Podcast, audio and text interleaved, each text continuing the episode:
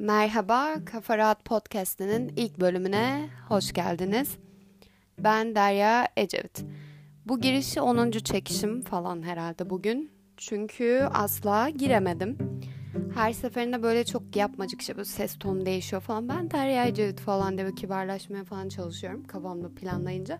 O yüzden böyle dandun girmek istedim şu an.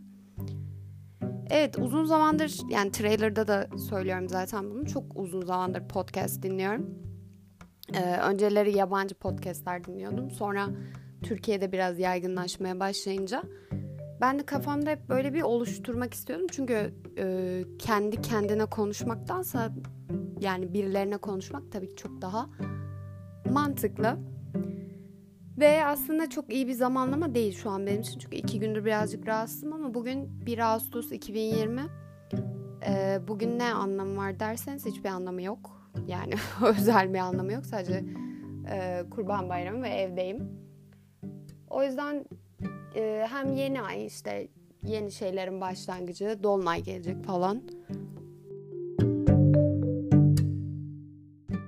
Dolunay gelecek falan derken böyle bugün başlayayım istedim. Evet, ilk bölümde nelerden bahsedeceğim, neyden konuşacağım, kafayı rahatlatacak mıyız yoksa daha mı çok strese gireceğiz, birlikte göreceğiz. Şimdi ilk bölümde şundan bahsedeyim dedim. Hem yeni sınavlar açıklanmışken hem de tercih dönemi yaklaşıyorken. Ee, şu an beni normal hayatınızda tanımıyorsanız tabii ki bilmiyorsunuz. E, matematik öğretmenim. Yani bir öğretmen olarak e, burada gelip de nasihat, işte tercihlerinizi şöyle yapın böyle yapın falan demeyeceğim ama daha böyle hani benim hikayem nasıldı, nasıl süreçlerden geçiyorsunuz, işte bu tercihler sizin hayatınızı ileride ne ölçüde etkileyecek, ne yapacaksınız, yani o bölüm bitirince ne yapacaksınız, ne olmayı düşünüyorsunuz, hayattaki amacınız ne falan gibi sorulara birlikte yanıt arayalım istiyorum ilk bölümde. Evet, o zaman başlayalım. Şimdi e, zaten sınav olayı başlı başına çok zor bir iş. Yani sınava hazırlanmak, hangi yaş grubunda olursanız olun, L G S, Y K S, ALES, TUS, yani Türkiye'nin eğitim sisteminde biliyorsunuz. Yani bunların e, hep yaş döneminizde, her yaş döneminizde bir sınava gireceksiniz. Ve bunun sonucunda size bir şey sunuyorlar. İşte daha iyi bir hayat, daha iyi bir gelecek falan şeklinde. Sonucunda bir şeye ulaşıyorsunuz. Bunlar şimdi zaten zor süreçlerken bu sene daha bir zor oldu. Neden? Çünkü pandemi girdi. Kimse okula gidemedi, dershanelere gidemedi. İşte istediği gibi hazırlanamadı. Hem öğrenciler açısından hem de bizim açımızdan, yani öğretmenler açısından gerçekten zor bir seneydi. Çünkü ben hani kendi adıma daha önce online ders vermemiştim ve hepimiz bir şekilde buna alıştık. Yani Zoom üzerinden öğrenciye bir şeyleri aktarmaya, bir şeyleri aşılamaya falan çalıştık. Gerçekten zor bir süreçti. Şimdi sürecin devamında ne olacağı çok belli değil esasen bana sorarsanız, özellikle üniversite öğrencileri için. Yani özellikle e, üniversite sınavına girenler için. Çünkü üniversitelerin tam olarak ne zaman yüz yüze eğitime başlayacağı şu an için belli değil. Ama en de sonunda yani bir tercih yapılacak ve belli bir okula yerleştirileceksiniz. Sonuçta süreç bu şekilde işliyor. Bunun işleyişiyle ilgili kimse aksini söyleyecek bir şey demedi. Ne bakan, işte ne Milli Eğitim Bakanı, Bakanı, ÖSYM Bakanı. Hiçbiri bununla ilgili bir şey söylemedi. ÖSYM başkanı bu arada, bakan değil. Şimdi bu tercih sürecinde e, yapmanız gereken şey aslında belli. Hani belli bir puan aldınız şu an, belli bir sıralamanız geldi. E, sonrasında artık hayatınızı nasıl şekillendirmek istediğinize karar vermeniz gerekiyor. Ve tabii ki bunu çok etrafın baskısı altında kalmadan, çok fazla kimseye İşte sizi yönlendirmesine izin vermeden yapmanız gerekiyor. Tabii bu ne kadar mümkün bilmiyorum herkes için ama yani e, bir öğretmen olarak şunu söyleyeceğim. Bu ilerideki hayatı, daha yine bahsettiğim, hani size bir gelecek vaat ediyorlar, bir gelecek sunuyorlar. O geleceği siz yaşayacaksınız. Yani sizin yaşayacağınız bir süreç. Hayatınızı kendiniz yön vermeniz gerekiyor bu süreçte. e, şu da yanlış bence. İşte ben e, puanıma göre, sıralamama göre tercih yapayım da yanlış. Ha tabii bu, yani mecbur da kalabilirsiniz. Hani beklediğiniz gibi bir sonuç elde edememişsinizdir ve hani gideyim, hani üniversiteye en azından gideyim şeklinde bir düşünceniz de olabilir tabii ki. Ama dediğim gibi yani bunun sonucunda hayatınıza olacak etkilerini iyi düşünmeniz gerekiyor. Şimdi ben rehberlik öğretmeni değilim. Başında söyledim, matematik öğretmeniyim. Ama yıllardır sınava hazırladığımız için öğrencilere az çok tabii ki bu konu hakkında hakimim yani. Ben işin birazcık daha hayatınıza etki edecek boyutundan bahsedeceğim. Şimdi kendimden örnek vermem gerekirse biraz fazla geriye gideyim. Mesela ilkokulda ben gayet başarılı bir öğrenciydim. Yani sekizinci sınıfa kadar hiçbir sıkıntım yoktu. Her sene takdir, işte bütün derslerim yüz, karnemin hepsi beş falan. Bu şekilde iyi bir öğrenciydim yani. Sonra sekizinci sınıfta ilk, o zamanlar işte O K S'ydi şu anki L G S, liselere giriş sınavı. Ee, ilk sınava girdiğim zaman ilk sınava girdiğim zaman o zaten benim hayatımdaki girdiğim ilk büyük sınavda. Yani hani beni sınayacakları, böyle sonucunda işte hayatımın hafif hafif şekilleneceği ilk sınavdı. Bu tabii sürekli hayatı şekillendirmek diyorum ama tamamen bu sınavların bağlı hayat tabii ki de değil. Yani bunun örneklerini şu an özellikle Z kuşağı dediğimiz kuşak çok rahat görebiliyor. Yani hani her şey sınav başarısı mı? Değil tabii ki. Ama biz hani şu an şeyden bahsediyoruz. Eğitim sisteminin getirmiş olduğu, işte sınav başarısının getirmiş olduğu sonuçlardan bahsediyoruz. Neyse, şimdi ben o sınavla ilgili, o zaman da çıktığımda hiçbir şey hatırlamıyordum. Şu anda da hiçbir şey hatırlamıyorum. Girdim ve bitti sınav. Yani o esnada ne yaptım, işte ne kadar doğru yaptım, ne kadar yanlış yaptım, hiçbir şey hatırlamıyorum o sınavla ilgili. Ee, sonucunda da zaten etrafım, benden beklentisi birazcık yüksekti. Onun da bir baskısı vardı. Yani üzerimde sınav kaygısından çok böyle üstümde bir baskı vardı. Yani muhtemelen onun şeyle de çok da iyi bir puan alamadım o dönem. Sonrasında işte tabii şeyin bilincinde de değilim. Hani benim e, annem babam gayet sınav konusunda bilinçli insanlardı ama ben hani işte iyi bir liseye gitmenin, e, ne bileyim iyi bir okulda okumanın lise hayatında bana etkilerini çok düşünebilecek bilinçte değildim o zamanlar. Bunu şu anki sekizinci sınıf öğrencilerime de söylüyorum ben. Yani E, kendi seviyeni ne görüyorsan o şekilde ders çalış. Çünkü kendi seviyenin altındaki insanlarla aynı yere gittiğinde gerçekten sana geri dönüşleri çok kötü oluyor. Neyse, e, gittiğim lise böyle ortalama bir liseydi. Yani tabii ki de çok daha iyisini yapabileceğim düşünülüyordu o zaman. Ama bende işte inanılmaz bir baskı ve sınav kaygısı olduğu için çok istenen sonucu elde edememiştim. Sonra lisedeyken e, bunun hafif hafif farkına varmaya başlıyorsunuz. E, özellikle yani böyle etrafınızdaki insanlardan, işte düşünce yapıları, kafa yapıları uymuyor. Sizle istediğiniz arkadaşlıkları kuramıyorsunuz falan. Yani çok güzel bir lise hayatım olmadı yani. Neyse, sonrasında işte son sınıfta yine her Türk genci gibi benim de e, üniversite sınavına girme vaktim geldi. O zamanlar işte Y G S-L Y S şeklindeydi. Biri Mart'ta, diğeri Haziran'da. Yani bu şu anki Y K S'den önceki sistem. Son sınıftayken, e, sınava hazırlanırken ben şunu fark etmiştim. Zaten Türkçe ve matematiği hiç çalışmadan da yapabiliyordum. O yüzden çok fazla üstüne düşmedim. Ama hani benim hazırlanmam gereken kısım aslında fen kısmıydı. E, o da şimdi mesela fizik benim için hala çok zor bir ders. Matematikçiyim ama gerçekten yani yapabilen insanlara çok büyük saygı duyuyorum. Yani fizik ne kadar üstüne gidersem gideyim yapamadığım şeylerden biriydi. Eğer sizde de hani böyle bir sıkıntı varsa, gerçekten ben kendi öğrencilerime de diyorum. Yani e, akademik başarıyla zeka bence aynı orantıda değil her zaman.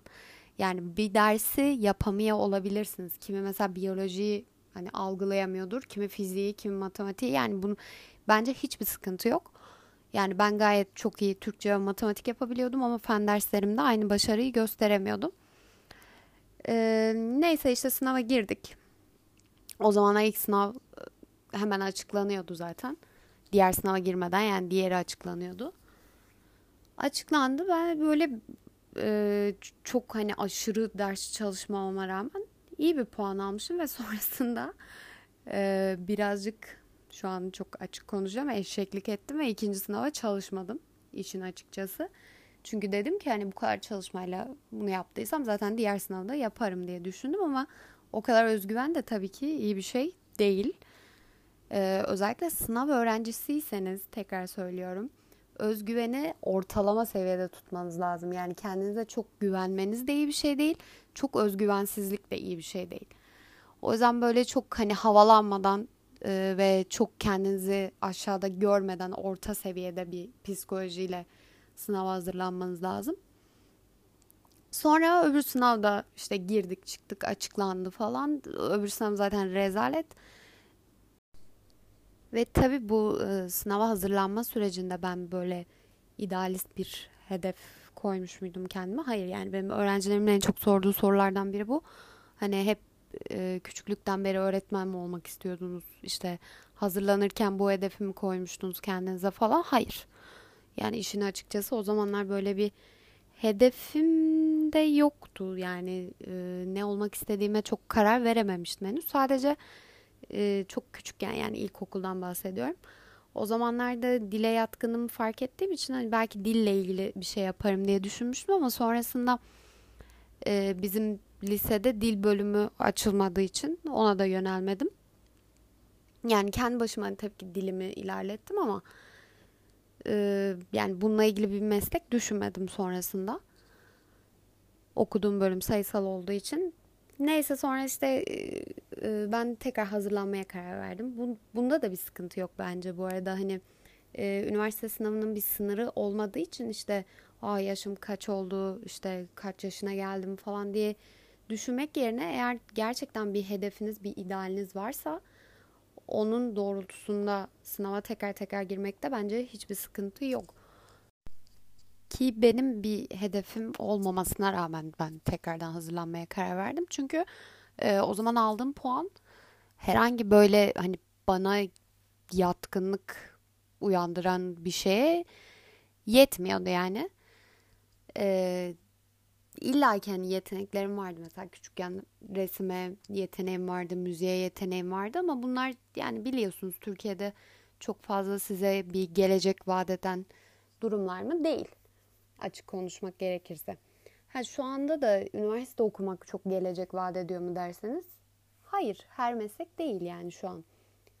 Ee, neye yeteneğiniz varsa tabii ki hani onun doğrultusunda kariyer oluşturmak çok daha mantıklı da olabilir. Ama ama sınav başarısıyla da çok güzel yerlere, hani çok iyi bir üniversiteye, çok iyi bir bölüme giderek bir şeyler kazanabilirsiniz.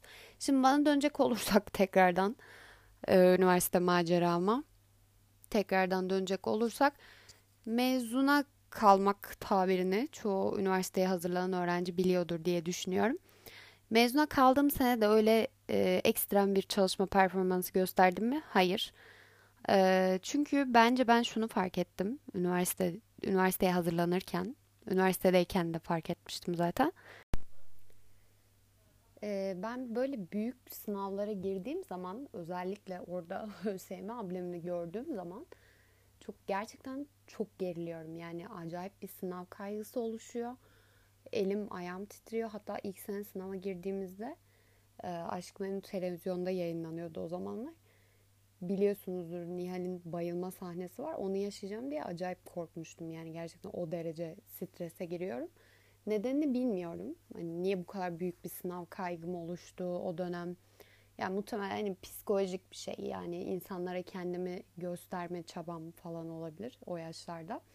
Bir de bu tabii sınavın olduğu dönemler L G S kısmı ergenliğe girdiğin döneme denk geliyor. Y K S'de işte üniversite sınavına gireceğin zaman da ergenlikten çıktığın döneme denk geliyor. Yani ikisi de çok sıkıntılı süreçler. Hem ergenliği hem sınavı aynı anda yönetmek evet gerçekten zor bir süreç. Ben mezun senemde de tekrardan sınava girdiğimde zaten sonucun aşağı yukarı aynı olacağını biliyordum ama e, yine de kendimi denemek istedim yani. Yani başka bir şeye yönelebilir miydim? Tabii ki de. Hani o zaman tutan puanımla herhangi bir üniversiteye gidip küçükken yeteneğim ne oldu? İşte resim, resme çok yeteneğim vardı, müziğe yeteneğim vardı, çeşitli spor dallarını yapmıştım. Yani bunlardan herhangi birine yönelebilir miydim? Evet, ama Türkiye şartlarında tekrardan Türkiye'nin eğitim sistemine gelecek olursak çok oralarda kendimi ilerleyecek kadar, böyle çaba gösterecek kadar sabrımın olduğunu düşünmedim o dönem. Neyse, tekrardan aynı süreçte işte birinci sınav, ikinci sınav falan derken mezuna kaldım sene. Tekrardan sınav sonuçları açıklandı. Benim puanım aşağı yukarı aynıydı. Yani çok bir şey değişmedi yani benim için. Ve ben e, bu sefer o hani gelen bölümler arasında, üniversiteler arasından bana en yatkın olanı tercih etmeye çalıştım.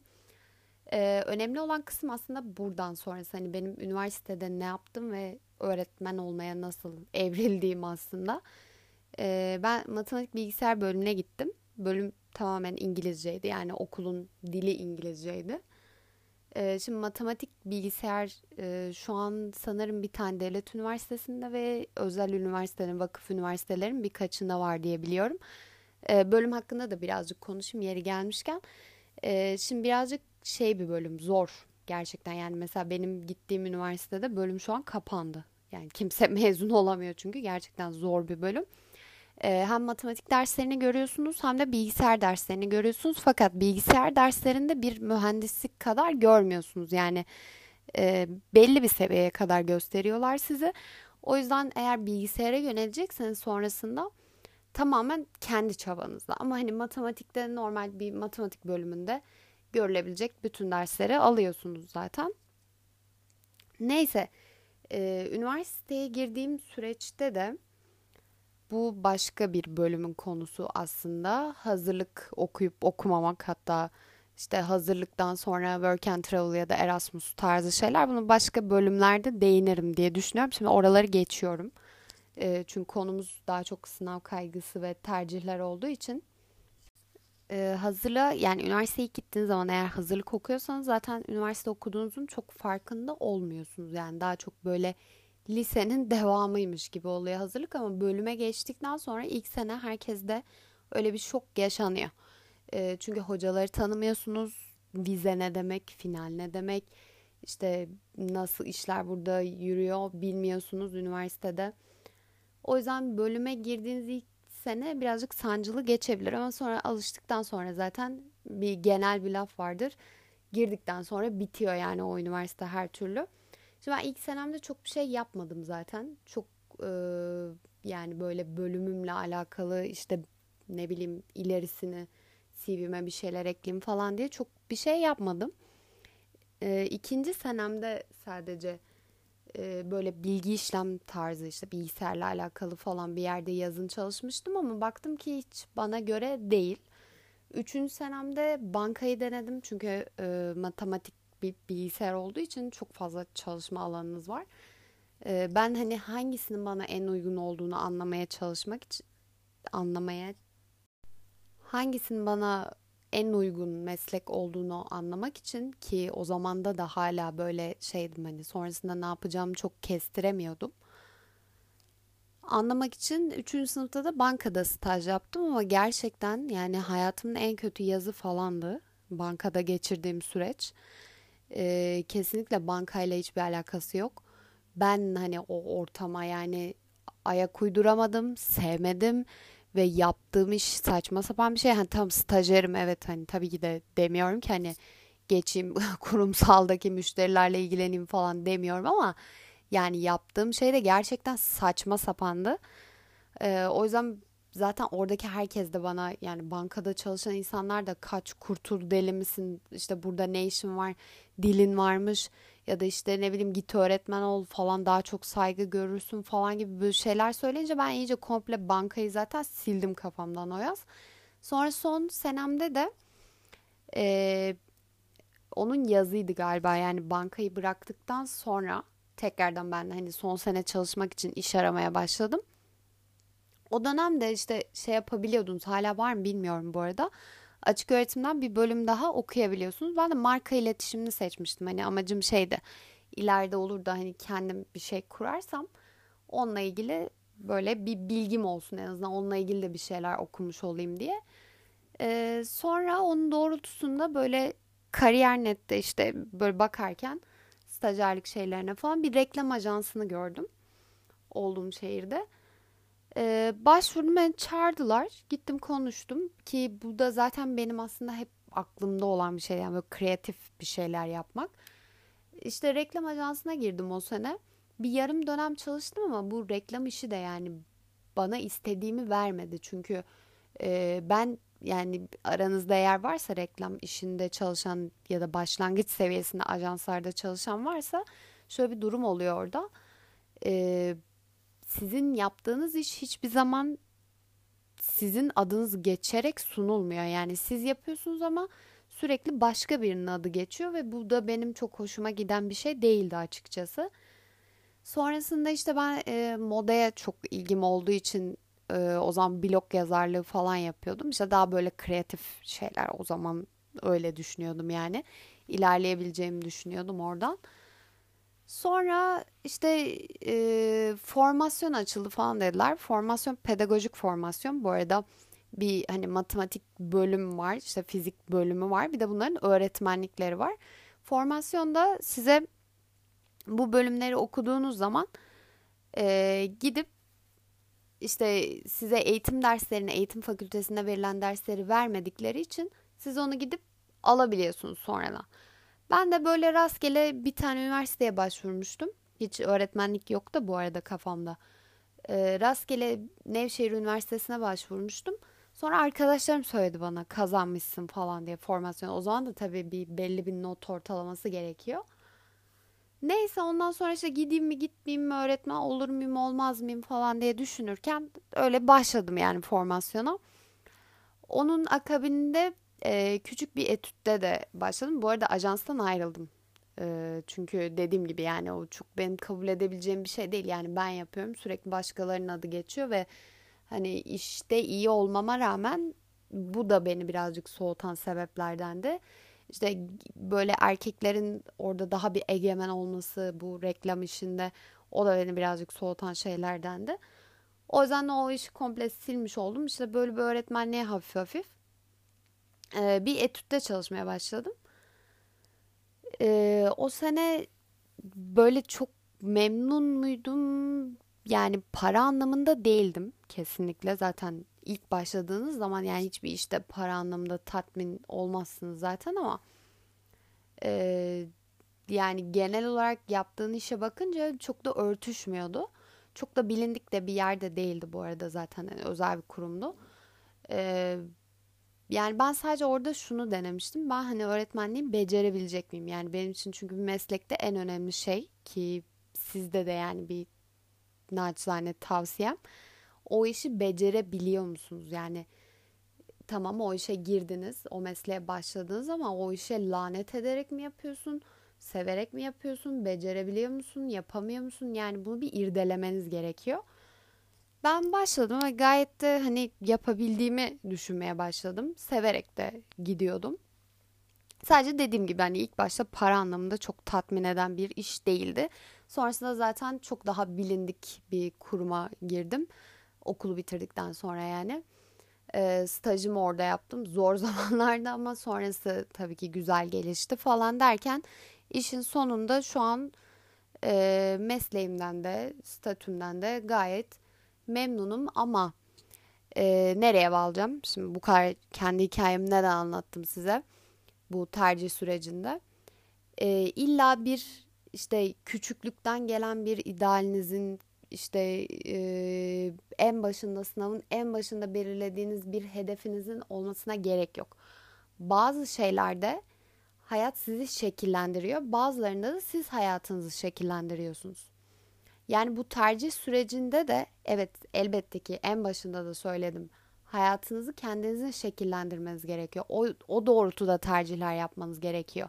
Tercihinizi yaparken işte ben bu işe uygun muyum ya da bu iş bana uygun mu diye düşünerekten tercihlerinizi sıralamanız gerekiyor.